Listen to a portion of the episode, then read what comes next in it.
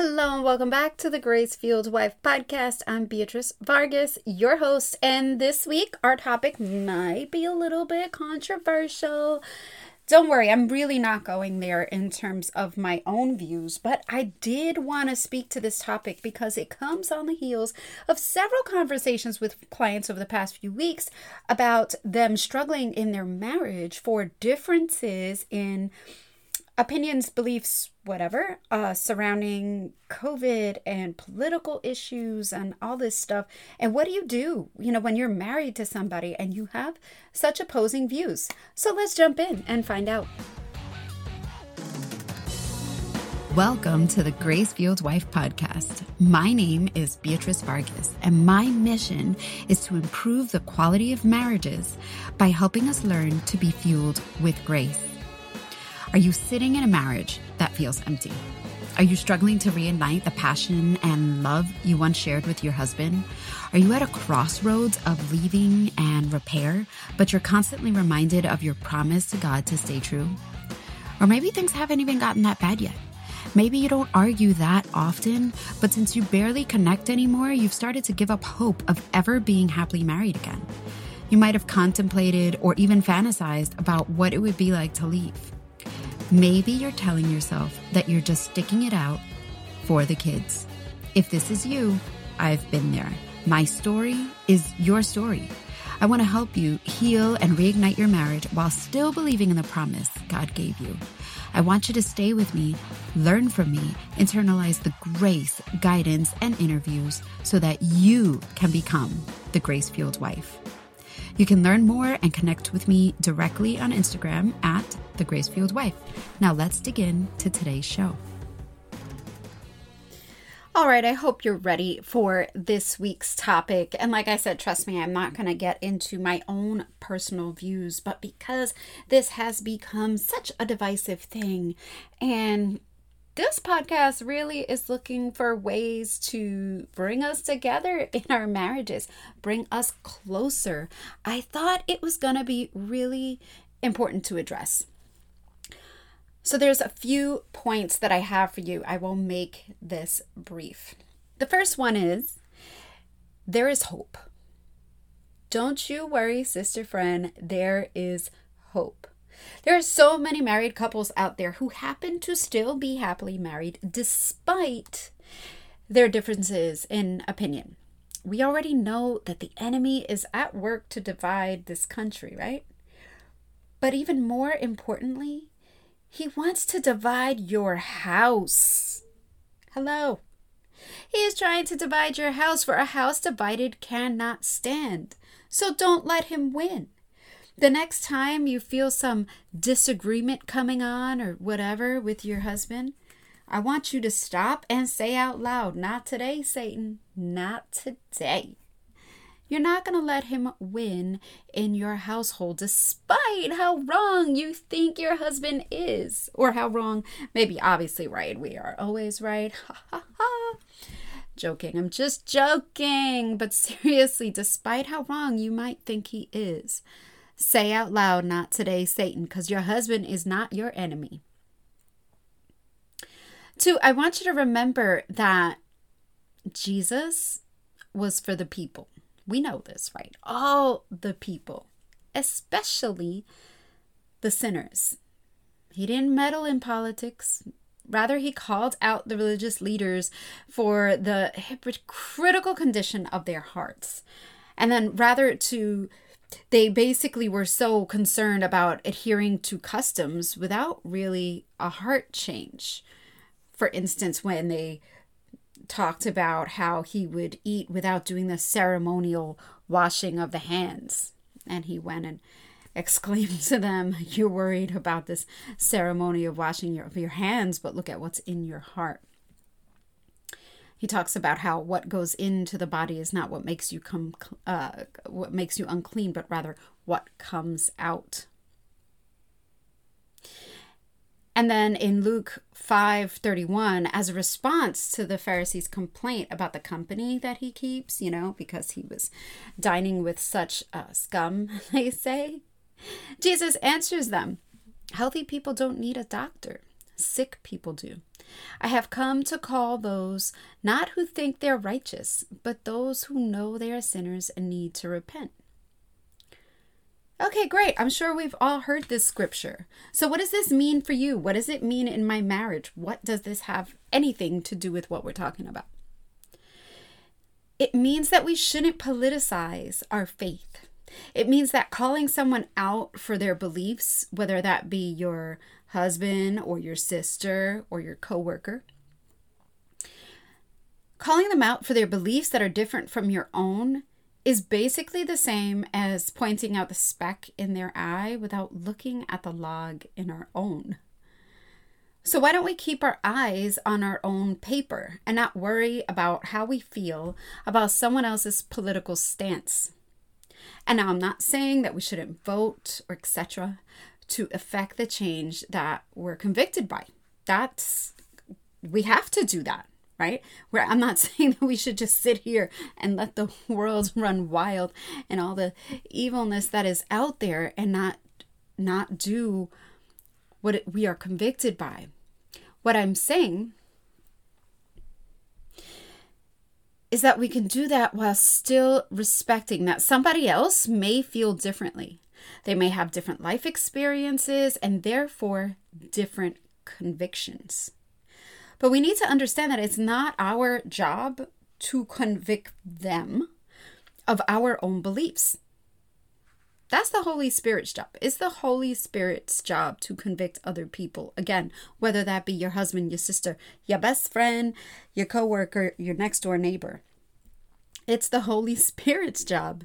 It's kind of like that vegan person who thinks that telling me that I'm a terrible person for eating meat is going to make me inclined to change. Versus the friend I have who is a practicing vegan and she very gracefully answers any questions I might have. She tells me about all the benefits that she's seen in her life because of it. I look at her, she looks amazing, clear skin, super fit. That friend is more likely to get me to consider being a vegan or her to basically consider her opinion on veganism than is the person who's telling me how terrible I am for eating meat. Now, for those of you saying, that's great. I'm happy to keep my eyes on my own paper. I could care less about other people. But my husband's views are affecting me. Our lives are so intertwined. I get it. You're right. I've seen this play out in my own life and in the lives of many friends and clients. So, to that, I say this instead of making yourself crazy, trying to convince him that your way is the best way, how can you find some common ground or common interest between the two of you? My guess is that you both want some sort of similar goals. You probably won't want to both be safe and healthy. You probably both want a connection or deeper connection with the rest of the family that maybe you haven't been able to see in the past year and a half.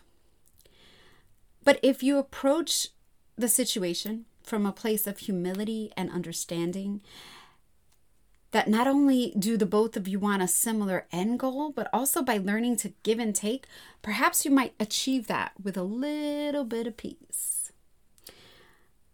An example of this in my own life would be prior to the vaccine, we have a very big family. And when I say big family, I'm talking about uh, dinners at my mom's house with just the siblings, where we roll like 30 deep. Like, and that is just parents and their children 30 i'm the oldest of nine. When i we eat at my mom's house my parents are remarried uh, there's six children. So you can imagine six children significant others kids that makes for very big family functions. So during the whole time of covid and you know lockdown whatever we basically weren't really seeing each other but we decided that when Chris- Christmas came around, like obviously there was some very big differences when you have that many people. There was some very very big differences in opinion. What were we gonna do? Skip Christmas and have yet another Zoom celebration? So, as a compromise, we agreed that everyone coming to celebrate Christmas would just bring a negative COVID test. Now, remember, this is before the vaccine, whatever. So, this is just in general, right? And did it mean that some people didn't come spend Christmas that year? Yeah, it did. And it sucked. I had sisters I didn't see, cousins I didn't see, nephews I didn't see. But the alternative was, like I said, yet another Zoom celebration, and we really didn't want that either.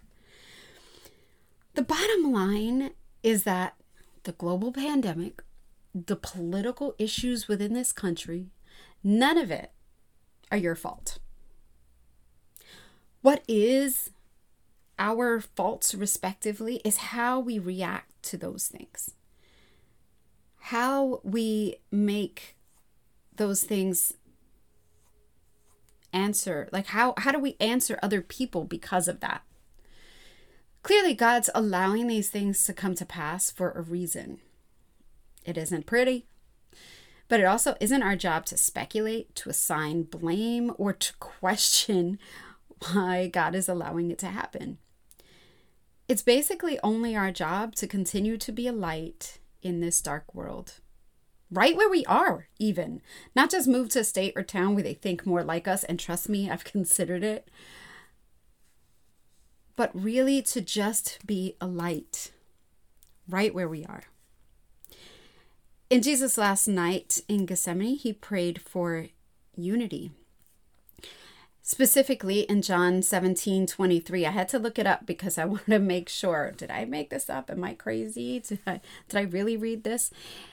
So in John 17 23, he says, I am in them and you are in me. Them referring to his disciples and you referring to the Father. He goes on to say, May they experience such perfect unity that the world will know that you sent me and that you love them as much as you love me. So in Jesus' prayer, he could have prayed for any anything. Really. He could have prayed for world peace and an end to hunger and all kinds of, who knows? I don't know. He could have prayed for anything.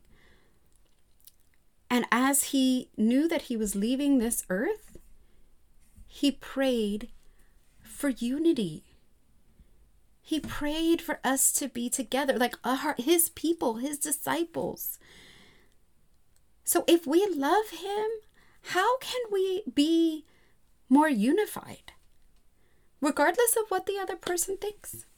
And again, uh, this has played out in uh, so many lives. Regardless of what they think, how can we be more unified? Honestly, it's such like great division. That's a pride issue. It's a I'm right and you're wrong. And come on, we've all said it. We've all looked at the person who com- thinks completely opposite than we do and we're like they're wrong they're an idiot. They're not listening. They're not paying attention. Aren't they reading? Didn't they see this thing i saw on youtube? I mean come on. There's so many things out there that one can say you know when we're when we believe a truth we can go out there and find all the evidence to support our belief. And so then having this great decision d- division really becomes more about pride. So how can we set aside that pride to be more unified with our husbands, our parents, our siblings, our friends, the nation? And really, since this podcast is about marriage, I say with our husbands, because with such division comes a lack of intimacy and a lack of intimacy is something that can kill a marriage. The difference of who you decide to vote for, that can't, that could, but it doesn't have to break up your marriage. But a true lack of intimacy, that can. So, how can we find that intimacy with our husbands again? How can we reconnect in that way. Now, there's plenty of things that we can do. I talk a lot about some of the different things we can do on this show.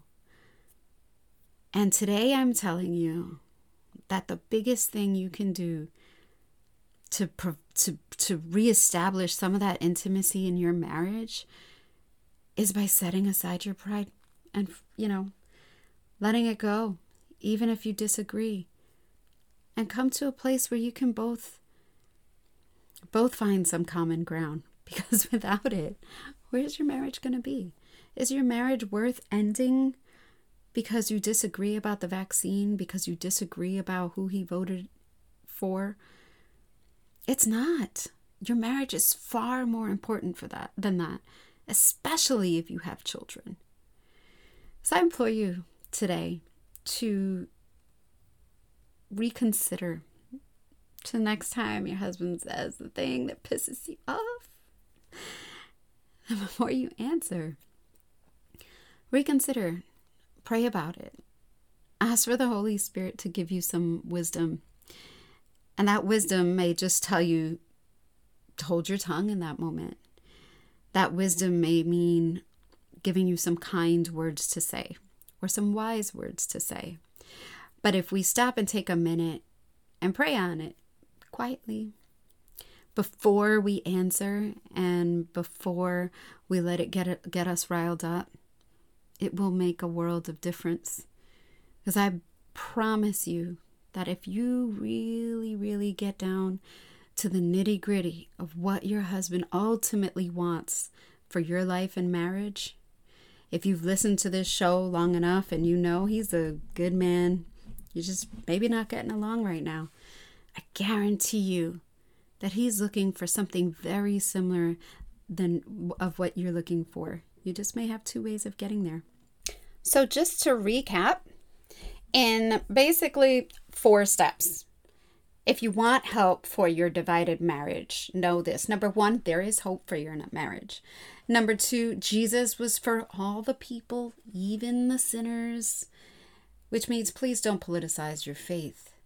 Number three, for those of you saying, yeah, but my husband's other views, they're affecting me, know this.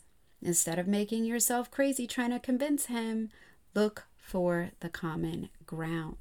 And number four, Global pandemic may not be your fault, but your reaction is.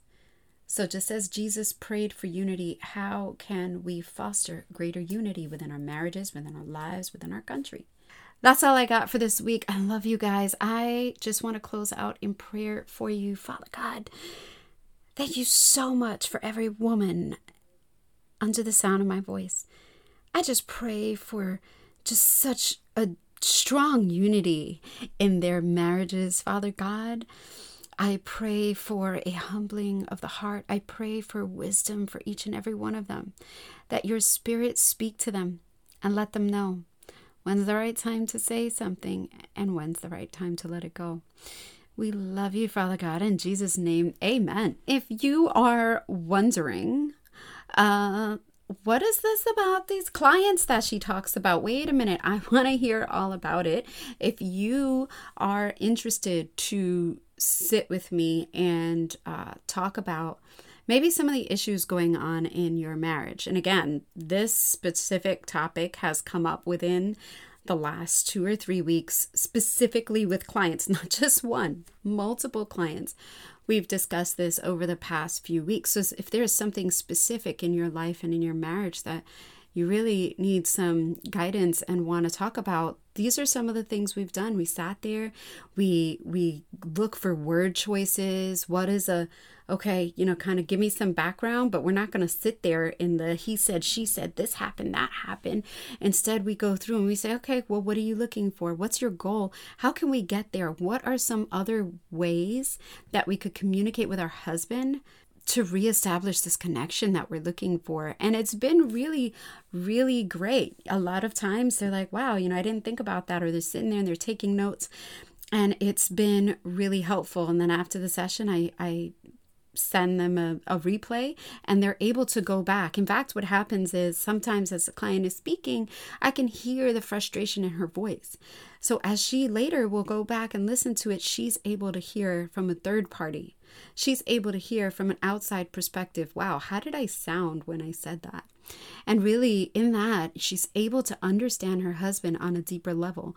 And this, guys, is fully accessible to you. All you have to do is reach out to me, send me an email, Beatriz at thegracefueledwife.com. All the info's in the show notes, but that's something that I offer right now. And then, of course, at all times, the Grace Fueled Marriage Method is available to you guys right now. And that is really just uh, all everything I have is in that course. Obviously, a lot of what you've heard on the podcast, but I've really try to do a good job of giving you things in that course, really tactical things, as well as journal prompts, like things for you to sit and really sit with that you're not going to find in the podcast. Obviously, there's a reason for taking it. And uh, some of the best feedback I got was that it really created a shift, a complete mindset shift in the um, eyes of the the women who took it where they started to really see their husbands and they're in a completely different way where they didn't have to think about oh what's a better way for me to say this? It really just started to come naturally and quicker and and it gave them language for things that they didn't have language before about the things that they knew were going on but they didn't really uh, quite understand why. And those were just some really amazing benefits that they got from taking it and not just taking it but then also going through the reflection questions and everything after that. So that is always available to you guys. Any other ways i can help or topics maybe that you want to hear on the podcast feel free send me an email. Let me know. And like always i am here for you, and I will be back with you next week. Hey, love, thank you for listening to today's show. If you found any value in today's episode, it would mean the world to me if you left a five star review and shared it with a friend or someone else who needed to hear this today. This is really the best way you can thank me. It helps me to get the word out to other women just like you. See you next week.